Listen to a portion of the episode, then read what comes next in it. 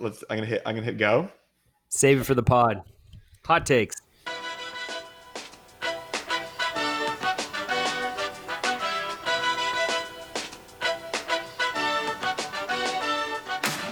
Welcome to Ontario Lab, the podcast about politics, public policy, and current affairs, hosted by recovering political and policy staff, recorded right here in Ontario. I'm Chris Martin. I'm Alvin Tedjo. I'm Sam Andrew. And I'm Garima Talwar Kapoor.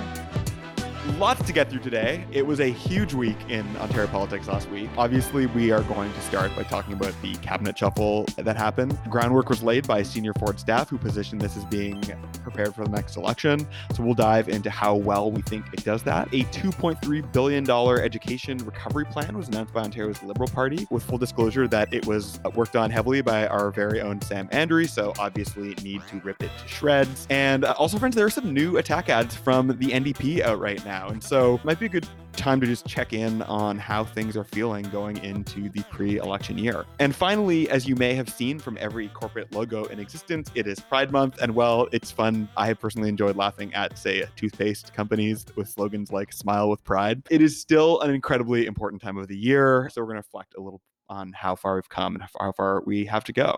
So that's a big agenda for today. I thought we would just dive right in.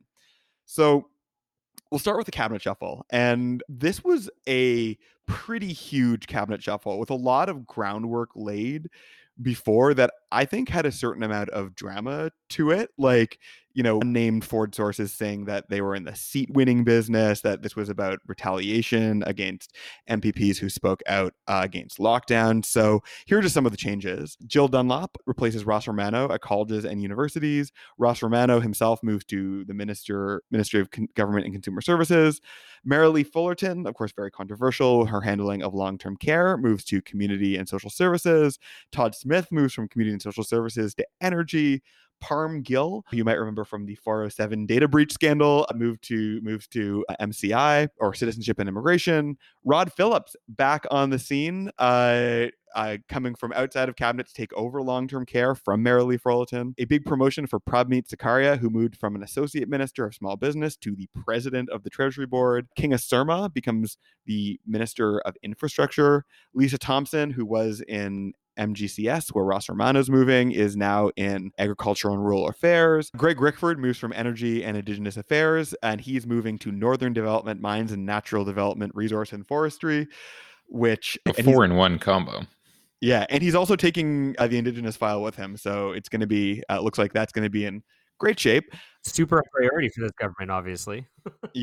Yeah. And finally, David Piccini, who was Ross Romano's parliamentary assistant, so not a full minister, got a big promotion, becoming the Minister of Environment, Conservation, and Parks.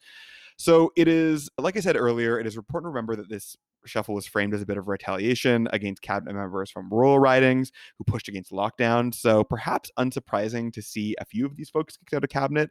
Laurie Scott, Ernie Hardeman, John Yakabuski, Bill Walker, Jeff Yurek all lost their cabinet position.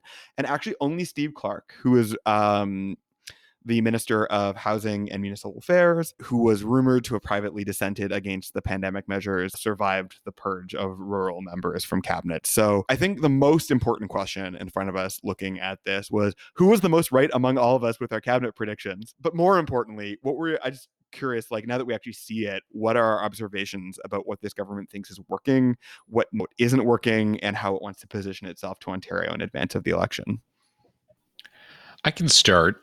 I was surprised by it. I think my biggest surprise is the number of high profile ministers who stayed put. Like the media really led with Christine Elliott at health and Stephen Lecce at education, but it was much more than that, right? Like Lisa McLeod stayed put at tourism, Steve Clark stayed put at municipal, Doug Downey at attorney general, Vic Fideli at economic development, Sylvia Jones at solicitor general, Monty McNaughton at labor. I think that maybe that's it. But and then Peter Bethlen-Falvey at finance, who they split up Treasury Board. But the people I just listed are the face of this government, right? The people that they moved, with the exception of Marilee Fullerton and Rod Phillips, are much more low profile. And so that tells me that they're fine with the way that their government's image is being projected right now, which, I mean, fair enough, I guess. But then the two people that were really the headline of the cabinet shuffle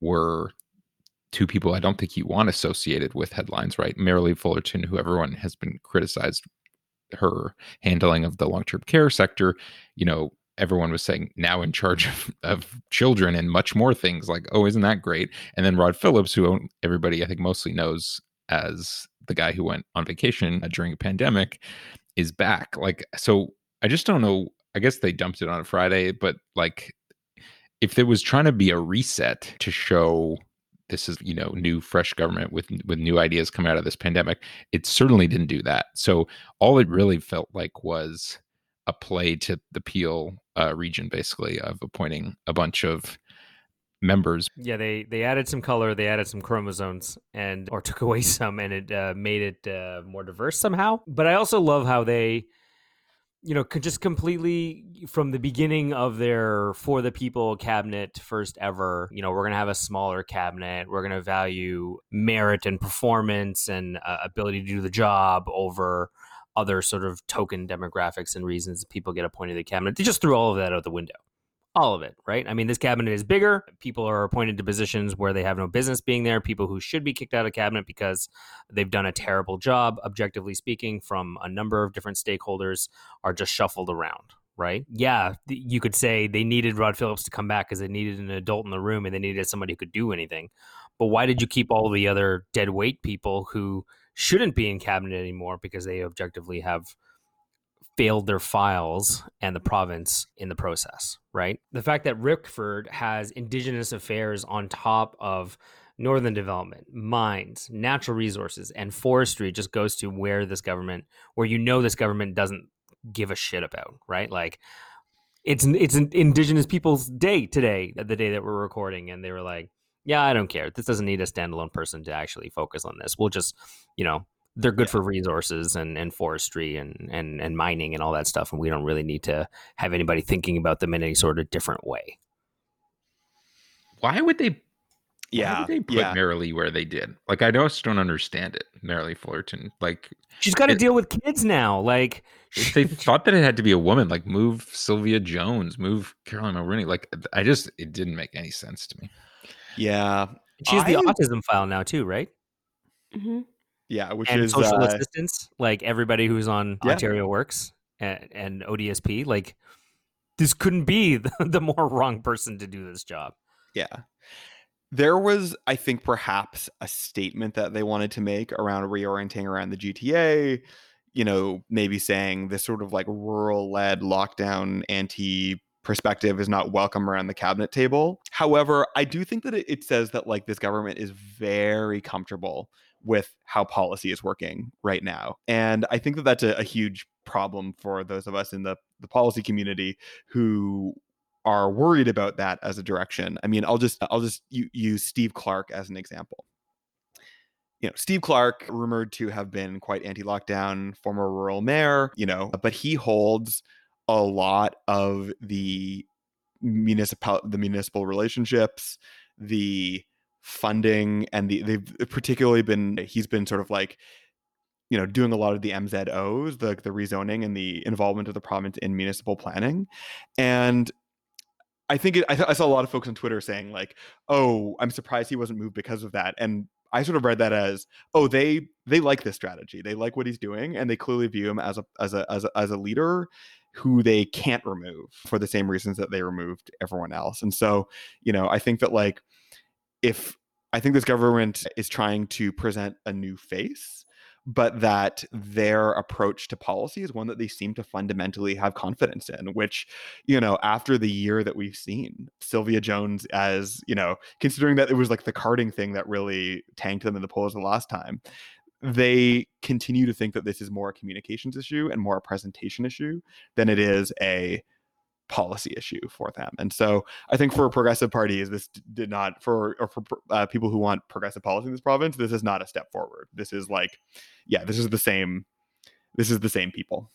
I could see them justifying internally amongst themselves, not removing Fullerton or Lecce from cabinet or from, in terms of Lecce, their position as like, we don't want to admit that we were wrong. We don't want to admit that we messed up. Like, we're just, this is a shuffle. We're moving a couple people around. And on Lecce, like, I've heard a bunch of teachers and, like, I can't believe that he's still there, given, you know, how fraught our relationship is right now. And that just shows that they don't care. They're like, no, he's a decent communicator. In terms of everybody else, we know we're not going to get teachers to vote for us, so we don't care. Yeah. I think, you know, on top of all of the really keen political perspectives that you've all offered, I think that it's also important to sort of think about what's happening on the public service end of things and the policy side of things. So, like, cabinet shuffles for the sake of, like, trying to say, oh, we're just shuffling a couple of people around, actually has enormous impacts on the public service in terms of creating the briefing materials that you need to get a new minister briefed up on their portfolio. And so a year out into the election, I think that, you know, there's trade-offs that are made then, right? So if this is predominantly about optics and less about policy, but public service staff still have to do the work of briefing up their ministers, you're delaying the, even if you think it's important policy work that is going on, you're delaying that process from being undertaken. And so it takes a couple of months to get to a point where ministers are comfortable with their portfolios. And by the time they get into the groove of things, the writ's going to be dropped. And so it feels really, if I was a public servant at this time, I'd be really thinking strategically about where do you put your efforts and where do you not put your efforts? Because, you know, there's a year out until the next election and not much more, I don't think, is going to change. It's also important to note, though, that today is Michel DeManuel's, the new Secretary of Cabinet's, first day as SOC. And so I think it's interesting, the timing of their cabinet shuffle, the ministers taking on their new portfolios and a new SOC coming on board. Like, maybe they're trying to figure out how to do the political with the policy well, but I guess we'll have to wait and see. I want to talk a little bit about Prabmeet Sarkaria and him becoming president of the Treasury Board in relation to what you just said, Garima, because it is sometimes the case that going into an election year, governments kind of move away from the kind of policymaking that is multi-year, and they move to, let's get the things that we said we were going to get done to a place where we can stand in front of voters and feel good about them. And with the Peel focus in this area, in this cabinet shuffle, and how clearly they are focusing on Brampton as a battleground, and putting Prabmeet Sarkaria with his hand on the till, I think there's it'll be a very interesting space to watch, because I wonder if the logic is let's get a bunch of things approved for Peel that may be announced, may not be announced, but, like, you know, things can get slowed down in Treasury Board sometimes. And I feel like, you know, somebody who's familiar with Peel politics, who is not Queen's Park, that reads to me as very, like, they have some dollars that need to flow before the next election into Peel. And I think that's an interesting, I think a very risky play for a person who's his first time minister portfolio. And, you know, if they do things by the books, it's fine and it makes sense as a logic, but, like, you know, there can be danger there, which I think we've talked about a little bit before. Alvin. They now have three Peel ministers in cabinet, right? With two rookies, Nina Tangri and the other guy from Mississauga. So there's a lot of representation in the West End. It's interesting that most of the people who have taken on new roles who happen to be people of color or women are taking in sort of less important junior associate minister roles in support of the government as a whole, and not really given these high profile positions. Yeah. My last word I want to say on this is read Martin Regcon's takedown of this new cabinet in the Star. It's the most vicious I think I've ever seen him. And he basically says it's the worst cabinet in living memory, which is, I think, a pretty fair indictment. Like, if you're a parent, you know who Stephen Lecce is because you've spent the last, you know, 16 months paying close attention to when schools would be opened and closed, right? And do you think he did a good job? I guess people think he did. I don't know. Yeah. I guess we're going to talk about that now in our next segment. Absolutely. So yeah, let's move on to education because with the aid of certain Ontario Loud host, the Ontario Liberal Party released an education recovery plan last week, which proposes to invest over $2.3 billion in education should voters send Stephen Del Duca to the Premier's office. The plan calls for class size caps of 20, which will hire approximately 10,000 new teachers across Ontario, 1,000 more mental health professionals, 5,000 additional special education and student success coaches in schools. Before and after school weekend programs are part of it. My personal favorite part, which I was not expecting when I started the plan, but to cancel the 413 highway and reinvest $8 billion into school repairs with a focus on ventilation and air conditioning. There's also money for social workers, student transportation, outdoor education, repeat learning for folks who need to take another year. And lastly, the plan is kind of situated in a return to in-person instruction and cancels the mandatory online learning introduced by Doug Ford well before the pandemic began, but provides funding to allow boards to still continue some degree of activity where parents, I guess, want choice on a bit of a temporary basis. A big plan. I'm sure Doug Ford got it and was like, it's a great idea. We need to do this. So Sam, maybe I'll start with you since you had a hand in advising and you know, I'll try not to be too biased here, but I think a lot of exciting stuff here, but I'm curious for, you know, in your discussions around putting this particular set of proposals on the table, what is trying to be communicated here? Yeah, thanks. I mean, I think at a base level, it's part of Stephen Del Duca's overall strategy to, you know, pick moments pre-election to put forward, you know, concrete plans and be seen as the guy with the chops to fix the mess that Ford has created. On the particulars of this, I think it was just such a wide open door in the sense that the government couldn't even get its story straight. Like, it was actually hilarious. The day that they released this, they both said, well, we already have the best back to school plan and released it among the earliest of the provinces. So what is this? And then a few hours later, we're saying, but our real back to school plan is in July. So stay tuned. So the idea that they have done all that they need to do to position schools to reopen safely, nobody thinks is the case, right? And so this is, I think, the Liberals' attempt to put forward what they think is needed. And, you know, hundreds and maybe thousands of people engaged with the Liberal Party. Like, they put on a bunch of town halls and like teletown halls. No, it was definitely thousands because there was thousands on that teletown hall. People want to, you know, engage because this government has basically locked them out of the decision-making process. And by that, I mean like teachers and school boards, trustees, and others. So I think this attempts to try to capture what people think is needed and signal that the Liberal Party wants to invest in education, unlike the current government. Yeah. So we don't really have an opposition here on the pod. So I'm going to put on my tinfoil Ontario proud hat and lobby some wild accusations over here, Sam, and have you defend that. Why are you, as Liberals, trying to increase the number of union members within teachers' ranks? You're clearly in bed with them and obviously just trying to make it have more teachers in our socialist world province that you're trying to create. And I don't think there's any real data that shows that smaller class sizes work. And you guys are just coddling students and not preparing them for the real world by allowing them to take these remedial pieces. And lastly, obviously, you had 15 years to fix this, so shame on you for not doing it in the first place and resign.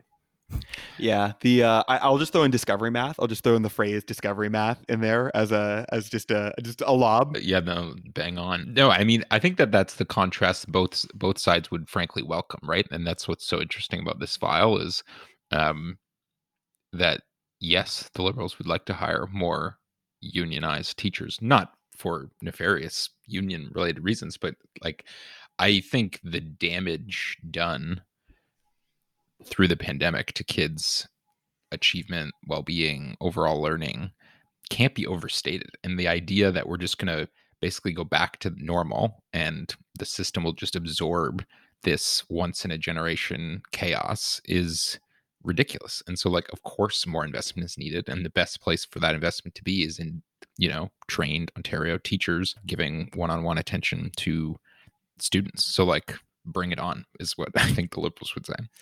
Yeah. Two things kind of stick out here to me in that, like, the contrast also against what parents have felt is interesting because it doesn't come out and frame it as oppositional. But, like, I think if you were to ask most people what was the problem with schools this year and what more could have been done, to prevent the spread of COVID, it would have been smaller class sizes and ventilation, neither of which was moved on in time. And so I kind of like it because without sort of like making it about a pandemic intervention, it actually solves or it addresses, I think, two of the major flaws in what I think most parents would perceive to be, you know, what the government didn't do enough on. And, you know, I think like the, you know, if your kids are home and there's no predictability and stuff, the argument that you don't want to hire more union members is not as powerful or persuasive. If everything's fine, then maybe you can put on that fiscal hawk hat and you're like a little worried about that and something like that. But I think in this moment of like pain and frustration, there is some real stuff there. Well, that's great. I'm looking forward to Doug Ford reviewing it, implementing it. You know, I'm sure it was taken in a spirit of, you know, contributing great policy ideas to a government that is clearly feeling very confident on this. All right. So one last thing that came out last week is I think we saw our first sort of set of attack ads that were interprovincial party, which is interesting. We have seen the Ford government attack the federal Liberals repeatedly on the borders, on that kind of thing. But we haven't seen provincial parties attack each other. And there was an ad released by the Ontario NDP attacking Stephen Del Duca that I wanted to us to watch and then maybe react to. This guy, he's got to go. But this guy thinks the job belongs to him. You might not remember his name, but you'll never forget his record as Kathleen Wynne's right-hand man, making big cuts and bad choices. Together, slashing healthcare and sending your hydro bill through the roof. Now he wants to be premier, to do it all again. Stephen Del Duca, back for power, not for you. So yeah, you know, very Michael Ignatieff of vibes. He's not in this for you, back for power. What do we think of the strategy here? Do we think it'll resonate? No. I mean, the most challenging thing a new leader of a third party has is name recognition and trying to get on the news and for people to know who they happen to be. Why would you be spending money advertising who he is? You're like, half this audience is going to be like, yeah, I really like the Kathleen Wynne years. I really regret that we kicked them out last time. Maybe I do want them back. Oh, this is the guy? Oh, now I know his name. Great. Why are you advertising for the other side? Like, it doesn't make sense to me. I would just sort of take the position, if I was advising the New Democrats of Ontario, of, you know, we are the official opposition. We are the government in waiting. Look at our policies. Look at our candidates. Look how qualified we are to replace Doug Ford in the next election. And then just ignore the Liberals and try to make it like the same way the Liberals ignore the NDP. Right? Like, it's a strategy that generally works. Why are they talking about the other sort of left of center party? I don't know.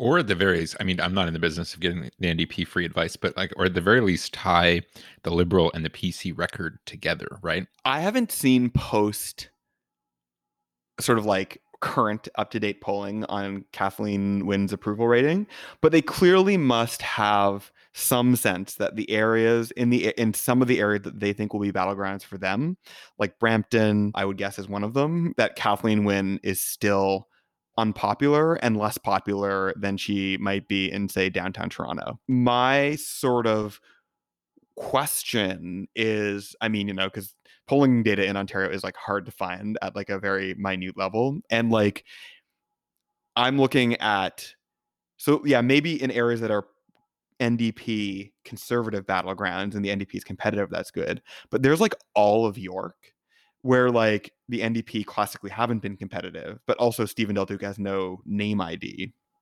And I am worried that you are, and maybe they're not running those ads there, but you would be putting his name in front of a bunch of voters who are like, oh, I haven't really liked Doug Ford, and that, but I don't vote NDP, and that's the guy, to your point, Alvin. Well, and on top of that, like, they seem to be clearly admitting that they are afraid of the Liberals coming back, right? Like, they're clearly looking at numbers and saying, we need to attack the Liberals and make sure they don't come back because they're on our tails and our numbers haven't changed in the last 3 years. And they're worried, right? Like, this is an acknowledgement of that we need to attack in a paid advertisement, the leader of the third party, because we're worried about losing our position. When I have seen those kind of like tweets and stuff out of the OLP war room, I have tended to be frustrated by them because, you know, I don't think it's great for a party to be like, look at how afraid the other parties are of us when you are polling, you know, you've been polling, you know, in a very uneven way, like some good blips for the Liberals. And so I think a good overall trend, but like, I don't think it's at all a given.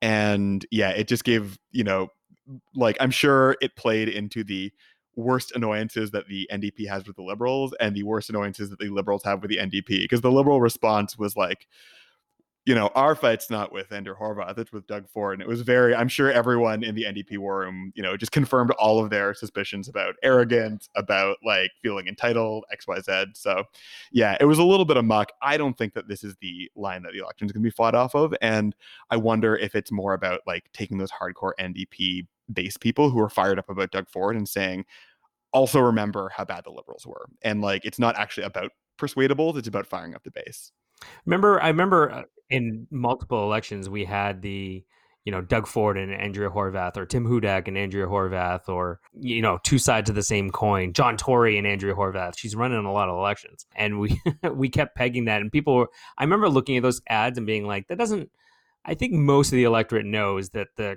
PCs and the NDP are different enough.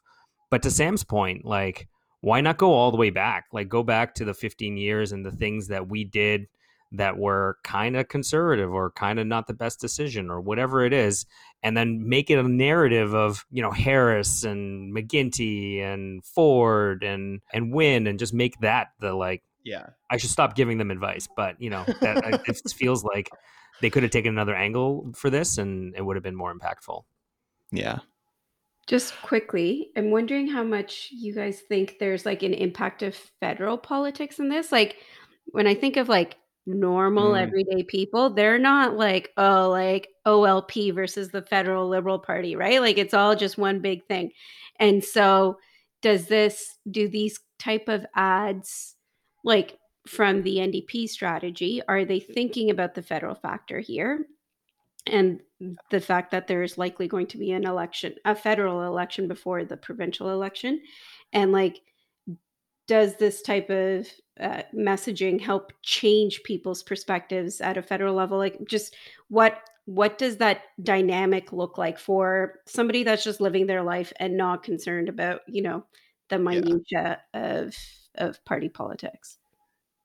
Yeah, it's hard to think of a more different face for the Liberal brand than Stephen Del Duca and Justin Trudeau. Like, I think that's like... And yeah, I wonder if there's a little bit of two birds, one stone. It made sense as an investment because it helps the whole board.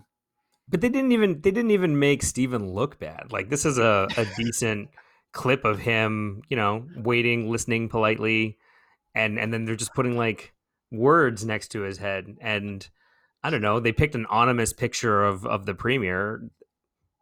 I feel like they should have done the same. Like this could have been, if you were looking at, you need to be able to look at ads without the volume on to also see what people are going to be receiving, right? You play this on CP24, not everybody listens to it when they're watching it. And you're just like in the doctor's office and you're like, oh, look at that ad. Oh, it's Stephen talking about big cuts and bad choices. And there was a picture of Doug, right? Like they failed on a marketing point as well. You know what I mean? And it could be all the things that they were saying the Liberals were doing could have been Stephen saying about Premier Ford. So, you know, just visually, it's also not as good as it should be. But again, trying not to give the NDP free advice here.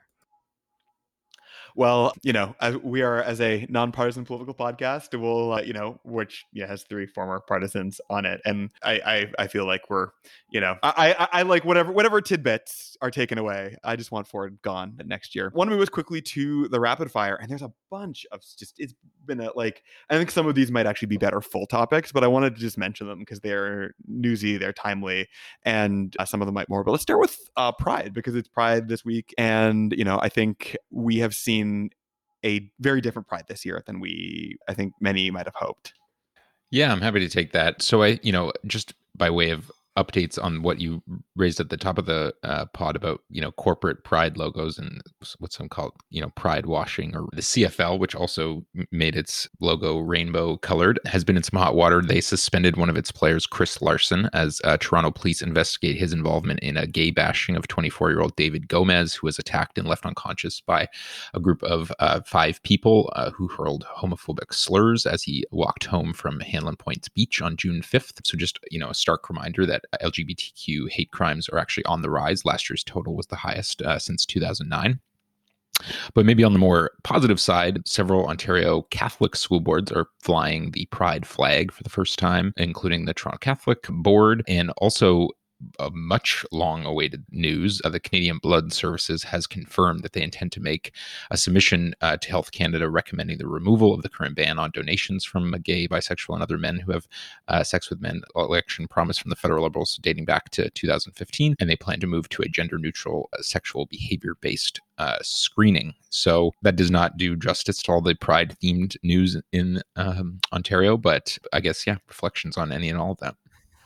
I will take the contrarian side of this. Just being, again, on the west end of the GTA, the conversation here has been much more negative. There was an assault of a gay student a couple of weeks ago.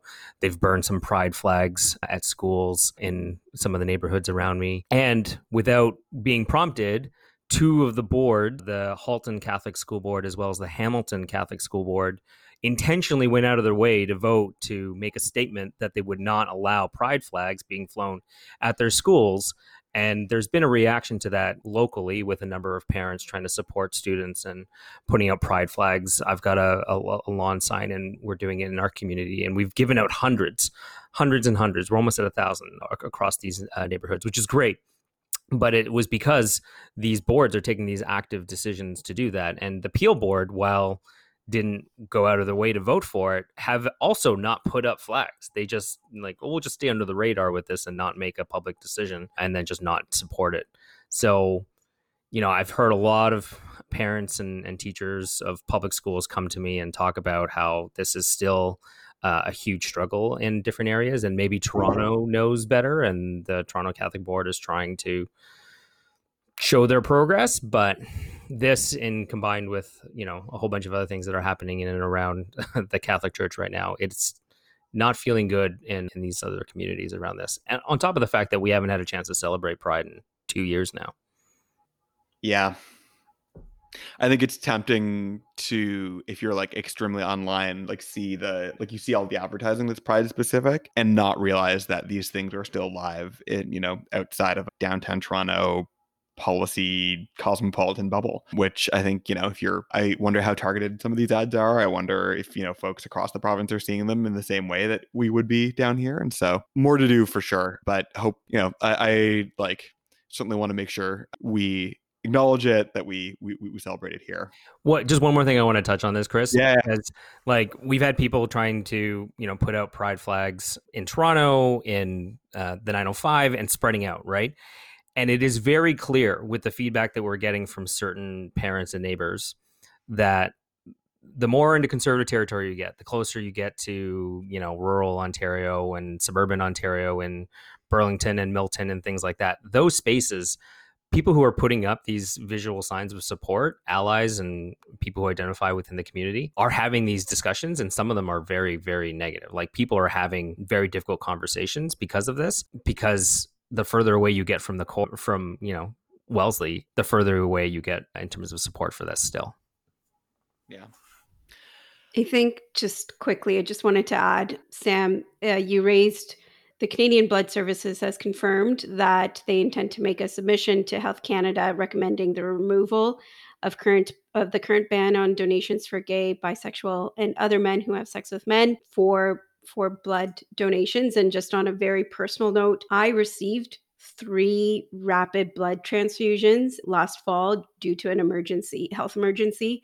And like the fact that this is still a ban, just like, it boggles the mind. Like, it is a life-saving thing. And the fact that we are in 2021 still discussing this and still like waiting for submissions to be made and getting Health Canada to get its act together just boggles the mind, because these, I, it just, it makes no sense on any level that this ban has existed and continues to exist. So, you know, making the policy level very personal, it matters. And these things really matter for everyone in our country. Absolutely. So rapid fire item number one done. I feel like that actually may be a good place to leave it. But before we go, I think that, you know, in the all of the vaccine, all of the cabinet shuffle, like the news that was, you know, in the splash that we talked about, I found that Doug Ford ended prison oversight boards and also stopped their reports from being made public beginning in 2018 and stopped filling vacant seats on them. So this is something that I want to cover again on the pod in a more deep way. But I was like, you know, I wouldn't have known this had Michael Coteau not tweeted about it. And, you know, I didn't see this in many major newspapers. Like you, surprised, didn't know about this and didn't know how they'd been sort of undermining their purpose since they were elected in 2018 and then using the fact that they weren't effective as reason to shut them down, but they were the ones who made them ineffective. Like sort of a classic move. But yeah, it's sort of like, what do conservatives have against prison oversight? Like it's sort of a weird bone to pick. Yeah. And they're also right now investing in an expanded number of corrections officers. So it's clearly they think they have a constituency. I mean, I want to be really cynical here. And like, they clearly think they have a constituency in that group of employees because, you know, less oversight and we're going to hire more of you is a pretty, like, you know, that's what they'd accuse us of doing, or they'd accuse the liberals of doing with teachers. So I mean, just from an equity analysis, when you think about who is more likely to be in our prison system because of systemic racism, you know, the fact that there is no, or that there is like a winding down of prison oversight boards, just it exacerbates systemic inequities and racism. And I think it needs to be named. I don't know how else to put it. Yeah. Yeah, no, I think that's really right, and I know we should. I will put this on the agenda for a future pod because I'd love to dive into what these boards did, how they functioned, who was populating them, and why the politics could have gotten to this place. But always alarming when you see, you know, oversight bodies being disbanded without a lot of fanfare or attention. So we'll leave it there for today, and we'll be back next week with a mailbag. So if you were listening at the end of a pod. You're at the end of the pod. You've listened to like 40 minutes of us talk. What if imagine a pod where we talked about what you wanted us to talk about. Send us a question. We always do a scramble the week before. Get us a question. If you submit us something, there's a very good chance it's going to get read on air.